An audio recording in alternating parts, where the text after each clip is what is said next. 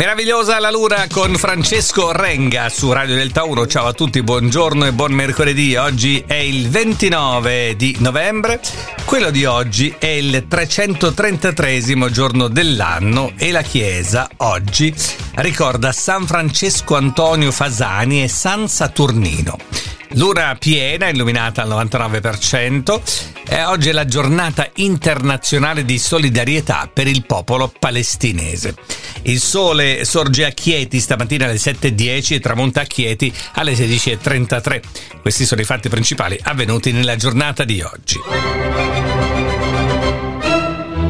1825 Il Barbiere di Siviglia di Rossini è la prima opera rappresentata in lingua italiana a New York. 1924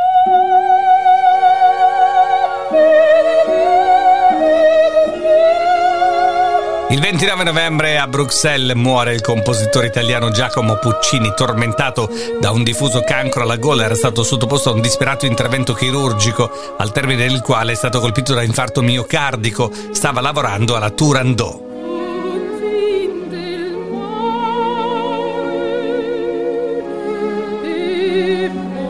«1959»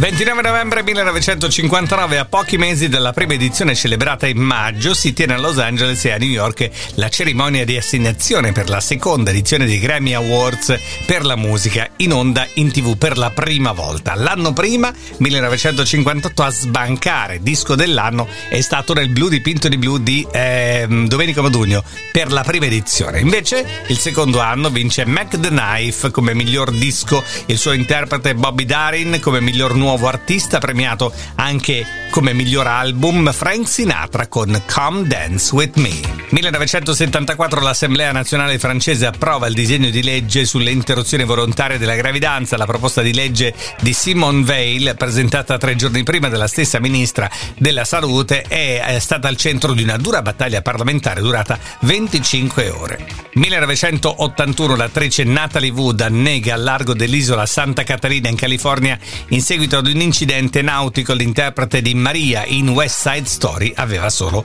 43 anni. Well,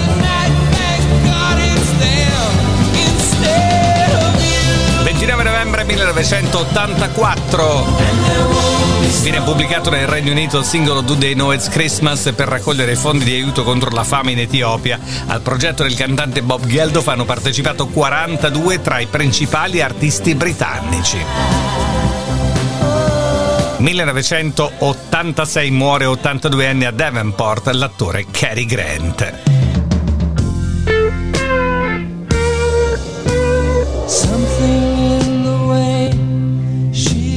«29 novembre 2001 si spegne a Los Angeles l'ex Beatle George Harrison, autore di alcuni classici del gruppo dei Beatles come Something e Here Comes the Sun. Aveva 58 anni da tempo, era affetto da tumore. 2010 l'elettricista del pittore Pablo Picasso rivela di essere in possesso di 271 opere sconosciute dell'artista spagnolo ricevute in regalo quando installò sistemi d'allarme nelle sue case francesi.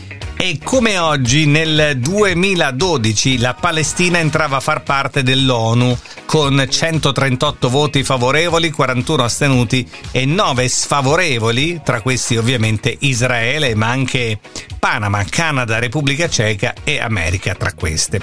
Quindi ecco perché oggi, eh, dice l'almanacco, è, è la giornata internazionale di solidarietà per il popolo palestinese. E poi un'altra cosa da raccontare attraverso l'almanacco di oggi per ascoltare anche una bella canzone. 29 novembre 1864. Truppe americane attaccano a tradimento e massacrano 163 pelli rossa delle tribù Cheyenne e Arapao accampati nei pressi del torrente Sand Creek in Colorado. La notizia viene inizialmente diffusa come gloriosa vittoria su un coraggioso avversario. A questo fatto dedicò una bellissima canzone Fabrizio De André e questa canzone si chiama Fiume Sand Creek.